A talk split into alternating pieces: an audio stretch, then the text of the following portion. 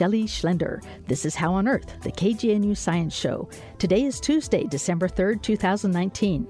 Coming up, we'll feature two investigations. Investigation 1 Temperatures at the edge of our solar system are over 60,000 degrees. Now, Voyager 2 has passed through that safely despite the incredible heat. Planetary space physicist Fran Bagenal will explain how that's possible. For investigation number two, we'll speak with Boulder naturalist Steve Jones and Scott Sievers about why you might want to join Boulder's annual Christmas bird count.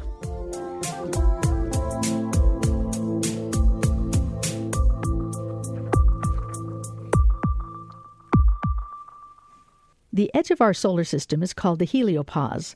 The heliopause is 9 billion miles away, three times further out than the planet Pluto.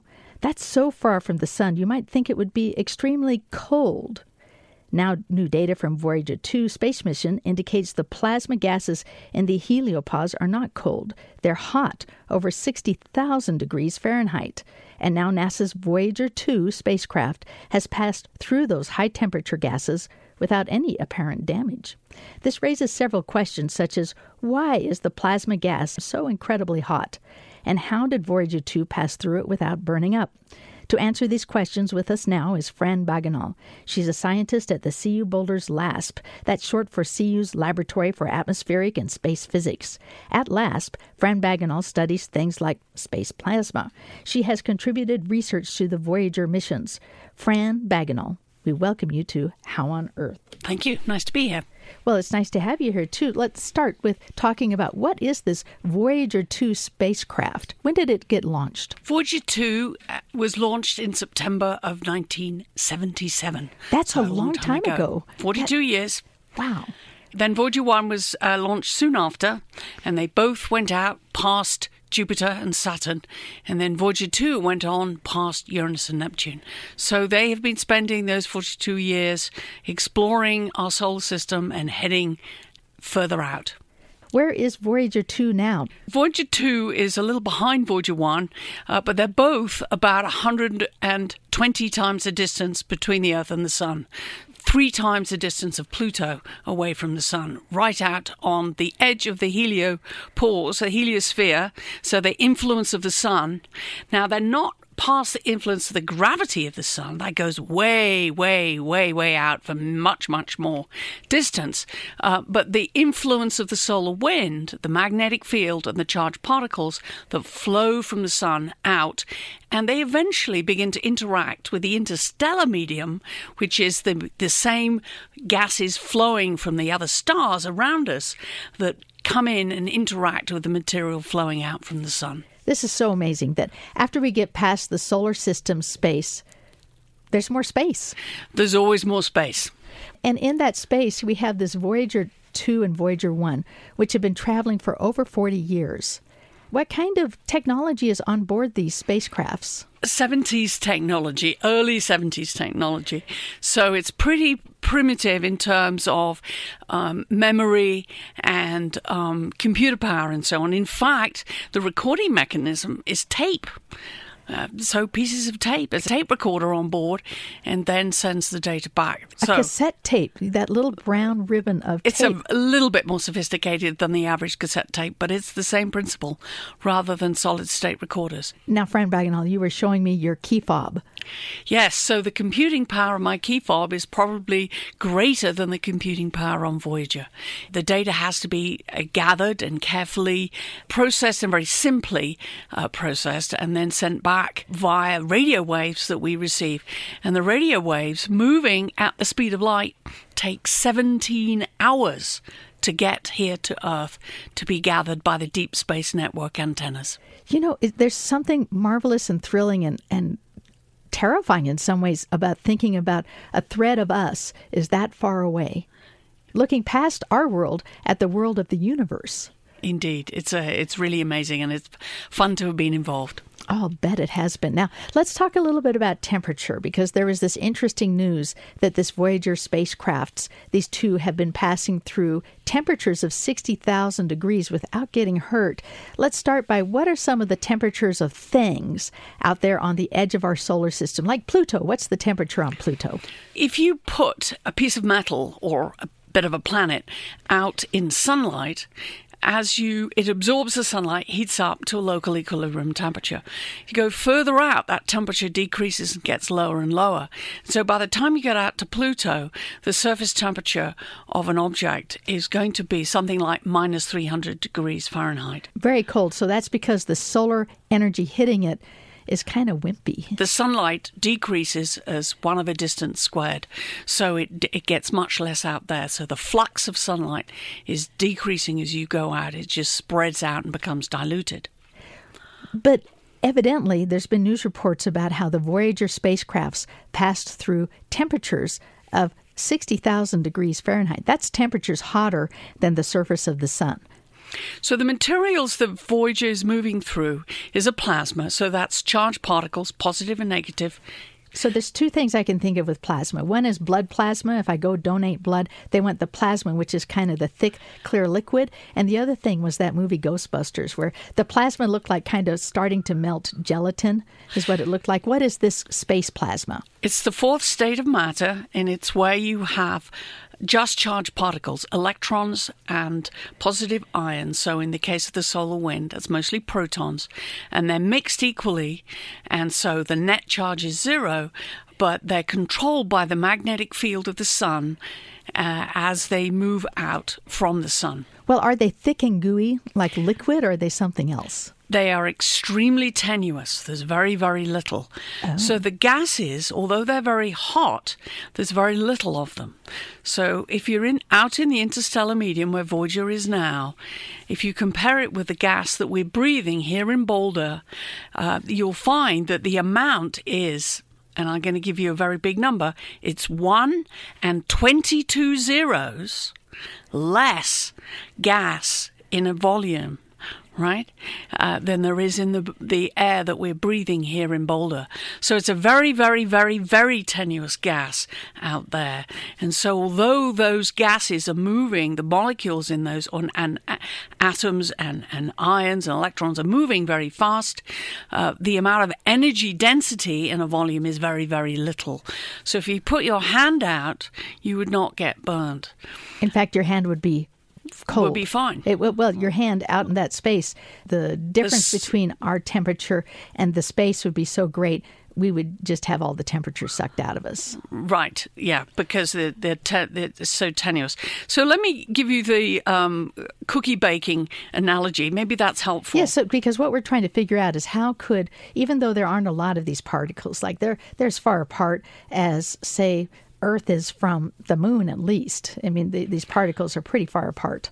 They are pretty far apart, not quite that spread out. There's only about five in a cubic meter or cubic yard, right? Oh, so there's just a few particles. Yes, and, and there's there's a lot more particles in our oxygenated air here. Right. So we know that it's a lot more diffuse and not much there. So what about this temperature things? These particles are moving so fast. That's what makes them hot. They're kind of wiggling and right. jiggling, so their heat is extremely high.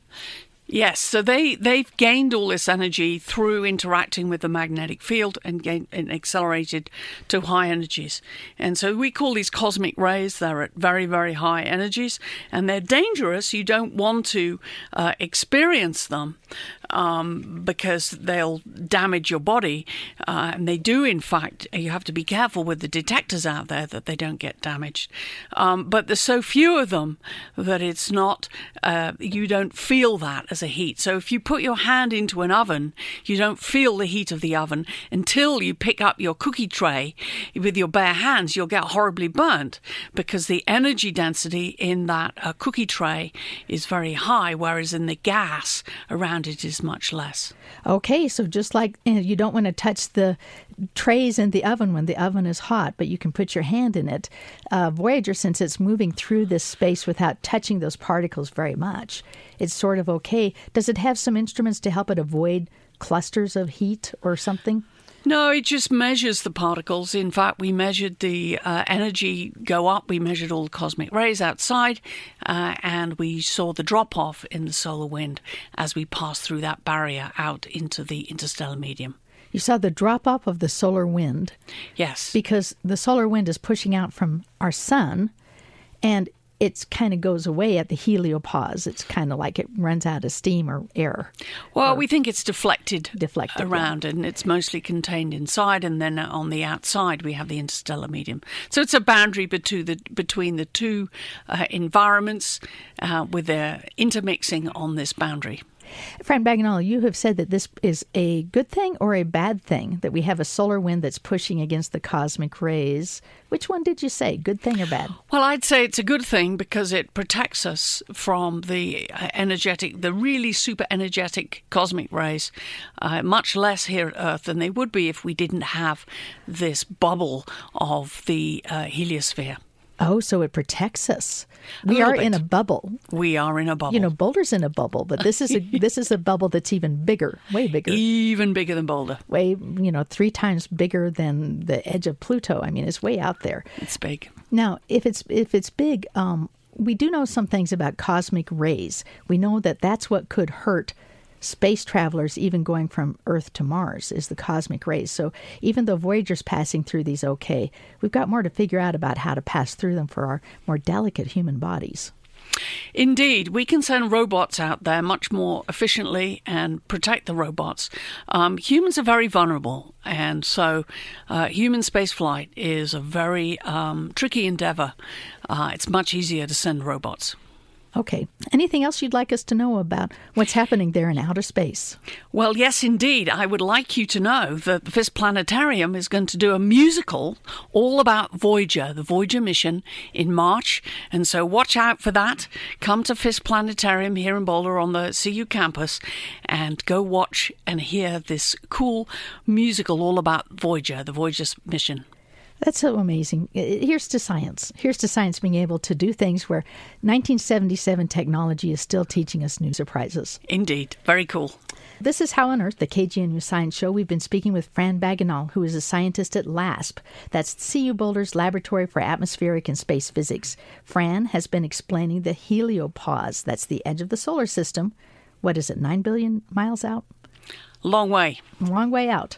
I'm Shelley Schlender. Up next, we'll go from the edge of the solar system back to the natural world around Boulder to hear Boulder naturalist Steve Jones and Scott Sievers explain why you might want to join Audubon's Christmas bird count here in Boulder. Stay tuned, but first we want to tell you today is Giving News Day, and it's a day to remind people of the value of local news, and particularly our science show. If you're a fan of the science programming here on KGNU, we ask you to schedule your donation to KGNU at coloradogives.org. Invest in your community. Support local news at coloradogives.org. The Colorado Media Project is offering matching gifts of up to $5,000 to 18 participating Colorado newsrooms, including us, yours truly, KGNU. Please take a moment to schedule your donation to KGNU on coloradogives.org so that you can take advantage of this match. Stay tuned.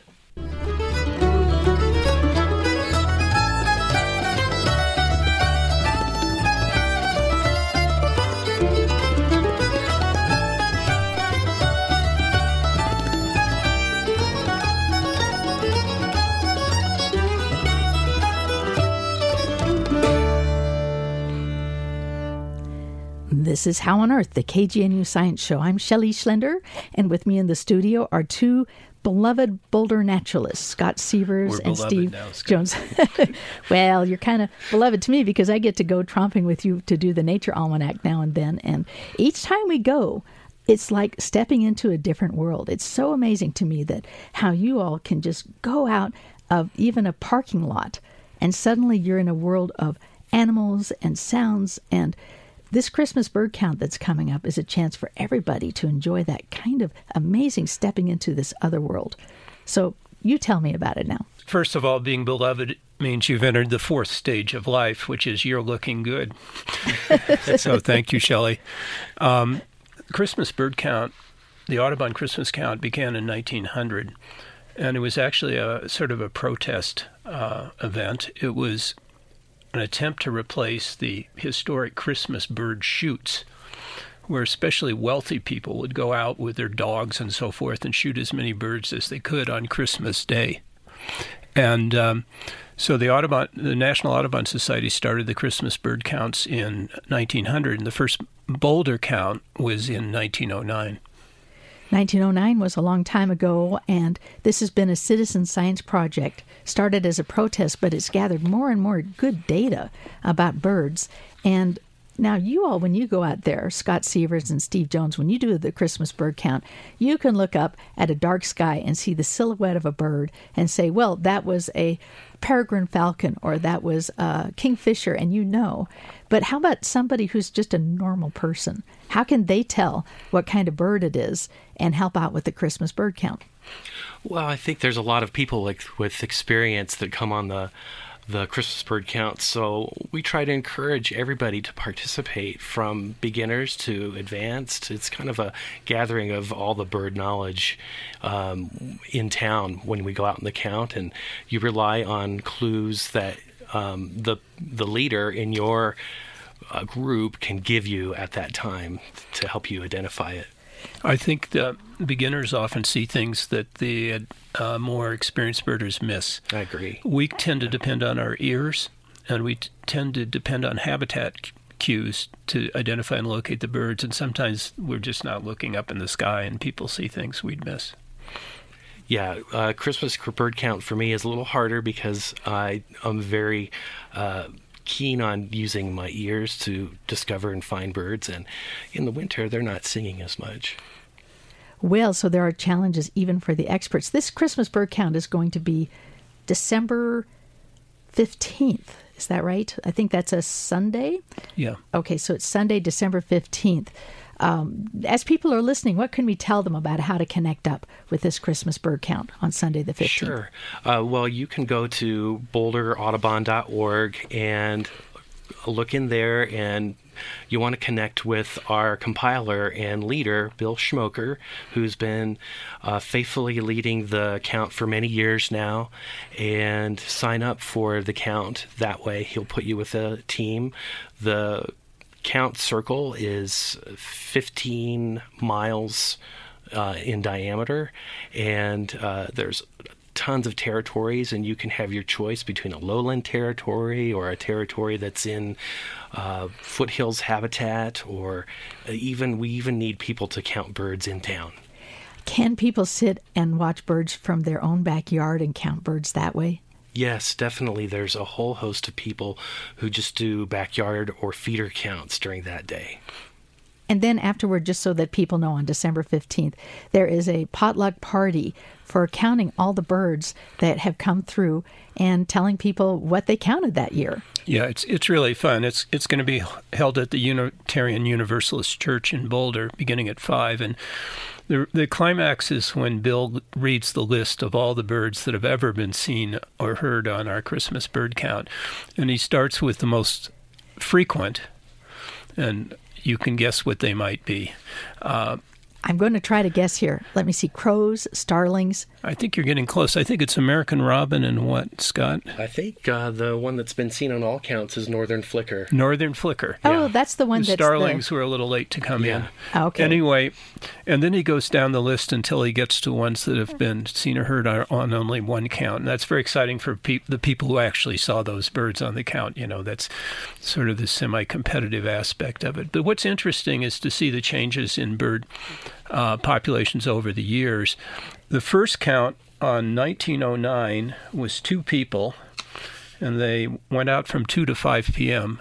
I think because it was such a windy day, they didn't dare go out earlier, and they saw 12 species and 110 individuals. This was Norman Betts, um, early naturalist in Boulder. I think now we typically see around 110 species, and I don't know how many thousands of individuals, Scott. Do you? Generally, it's about between five and 8,000 individuals, maybe a little more, uh, depending on how many geese have arrived and how many starlings are here. Now, just a second here. Here's another question for citizen scientists who want to join in.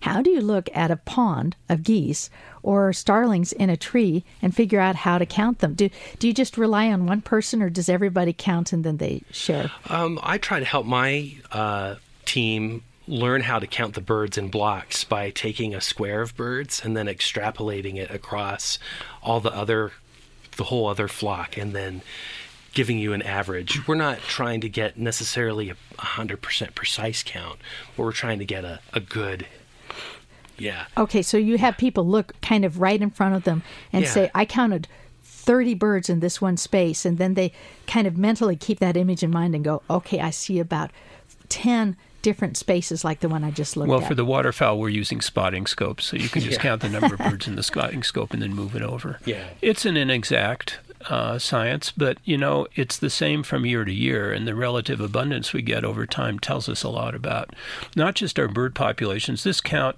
is considered partially responsible for saving peregrine falcons and ospreys because this was the first indication we had that they were disappearing when we had the DDT crisis in the mid mid part of the um, 20th century and but it also tells us a lot about our habitat how it's changing and what we need to do to maintain habitat for our native bird species All right, so this actually, even though it's kind of fun and everybody learns how to count birds and see them, there's data being gathered that is used in actionable ways in the communities where the birds live. And this has been an important part of also looking to see what huge decline there's been in birds overall in North America, is the Christmas bird count data. Yeah. I would like to say something about that, though. You've got to be careful with Christmas bird count data when you're looking at things like nationwide declines. Obviously, in Boulder, we've had an increase in the number of birds because we have a lot more trees and we have a lot more water here than we had 120 years ago. Um, recently, I saw an article saying that uh, eastern meadowlarks had decreased 85% in North America, and they just use the Christmas bird count circles. Well, it's t- that's totally bogus, because the Christmas bird count circles are centered around county courthouses, and all those are urban areas that have expanded, and the grasslands within those urban areas have disappeared. So you have to be careful. Now, here in Boulder, we have seen an increase in numbers of urban adapted generalist species, things like collared dove, starling, all these species that love humans and love trees. And we've seen a decline in numbers of grassland species, and that's because of urbanization. But you have to be careful how you use the data to analyze bird populations. Well, that's fascinating too. That means that naturalists and scientists, scientific naturalists, know to use this data in combination with other data, which is what you both do. Right, and exactly the a lot of the um, data is compiled from also um, breeding bird surveys done during the spring and summer, and uh, other sources of information that are provided through um, atlasing and other surveys that are done during the time when birds are in North America and nesting. So, I'm sorry. oh, I want to give you one piece of data. I just want to get that. In the 1950 count, I think there were about 40 or 50 participants, and they saw one great horned owl. Now we're typically seeing, what, about 100 great horned owls Yeah. on the count? This is a profound change in our environment. It's because of the tree invasion, it's because great horned owls do really well around people. They like mice. Uh, they can even feed on our roadkill. And great horned owls, um, as sweet and beautiful as they are, are wreaking havoc, havoc on some of our native grassland birds. They go out and prey on burrowing owls and they prey on northern harriers. So it's those kind of changes that tell us what's going on with our environment and what we need to do. Well, there's some uh, happy news, and then there's some animals eat animals news and all of this. And there's other ways that the birds and the are being helped and harmed by what we do and what we can do. Um, if people want to help out with this, they should dress warmly. You think? Oh yeah, definitely. Uh, my rule is always bring the warmest boots you can have because uh, that will keep you the whole rest of you warm the entire day. If your feet get cold, your day will be ruined. so So, so Yeah. warmest boots and warmest mittens, warmest hat. Keep layering it on because you're not going to be moving fast when you do the Christmas bird count. You're going to be walking slowly and looking. yeah, we're I'm in my in my group. I'm very methodical and try to cover my area as best I can. And so, yeah, but it shouldn't scare you to come along. I try to bring some extra uh, pocket warmers and things. And if you get too cold, I I let you. Uh, I don't keep you hostage. Okay. No birding hostages.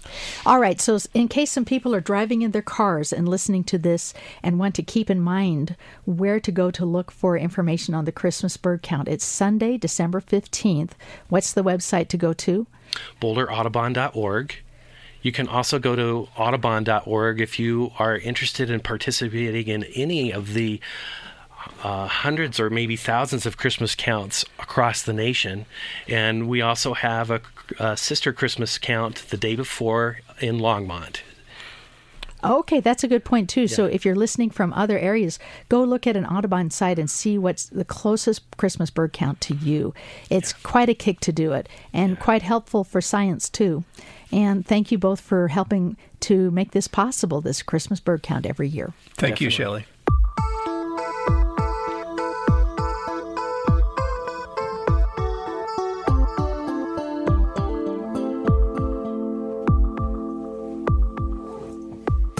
That's all for this edition of How on Earth. Our executive producer is Joel Parker. This week's show was produced and engineered by yours truly, Shelley Schlender. Additional contributions from Joel Parker. Our theme music is written and produced by Josh Cutler. Additional music from Sandra Wong. Visit our website at howonearthradio.org to find past episodes, extended interviews, and you can subscribe to our podcast through iTunes and follow us on Facebook and Twitter. Questions or comments? Call the KGNU comment line at 303 447 9911. For How on Earth, the KGNU Science Show, I'm Shelley Schlender.